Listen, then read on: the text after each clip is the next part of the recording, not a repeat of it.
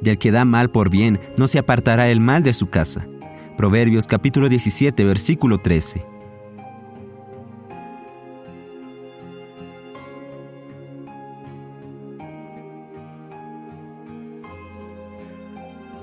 Amados santos, amadas santas, gracias al Señor por hoy el día 17 de junio.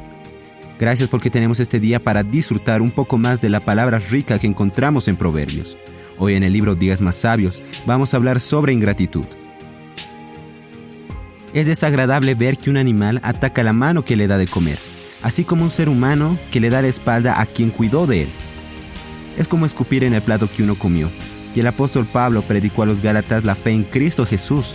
Mas algunos de Jerusalén que querían llevarlos de regreso a la ley, disputaban la atención de los santos para apartarlos de aquel que los engendró en Cristo Jesús. Esto lo vemos en Gálatas capítulo 4, versículo 17. Y sabemos bien que el propio Jesús escogió y cuidó con cariño a sus doce discípulos por aproximadamente tres años. Y al final, nuestro Señor fue traicionado por Judas, por el precio de 30 monedas de plata. Hermanos, esto es pagar el bien con mal. Y tomado por el remordimiento, Judas tiró todas las monedas en el santuario, y se retiró y fue a ahorcarse. Es muy triste constatar que algunos que son acogidos por el Señor en la vida de la iglesia, donde reciben alimento, cuidado y también son educados y se les enseña la palabra, salen hablando mal de aquel que los recibió con amor y cariño. El propio Pablo alertó que en los últimos días sobrevendrán tiempos difíciles, pues los hombres serán egoístas e ingratos. Esto lo vemos en 2 Timoteo capítulo 3 versículo 2. Ahora bien, la ingratitud es un veneno para el alma, como dice el proverbio en cuestión. No se apartará el mal de su casa.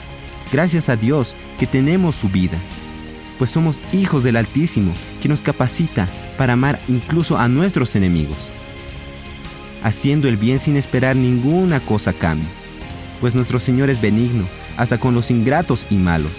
Esto lo vemos en Lucas capítulo 6 versículo 35. Amados santos, gracias al Señor, porque el Señor nos ama así como somos.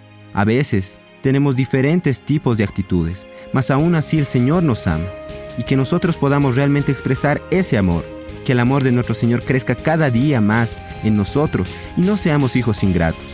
Realmente que podamos ser gratos a nuestro Señor, gratos a los hermanos que nos cuidan con tanto amor. Amados hermanos, y ese amor que va creciendo dentro de nosotros pueda ser expresado en la vida de la iglesia, en nuestras casas, con nuestros vecinos. Amados hermanos, que el Señor pueda realmente enseñarnos a amar y no ser ingratos. Amados hermanos, vamos a dar gracias por todo a nuestro Señor. Jesús es nuestro Señor.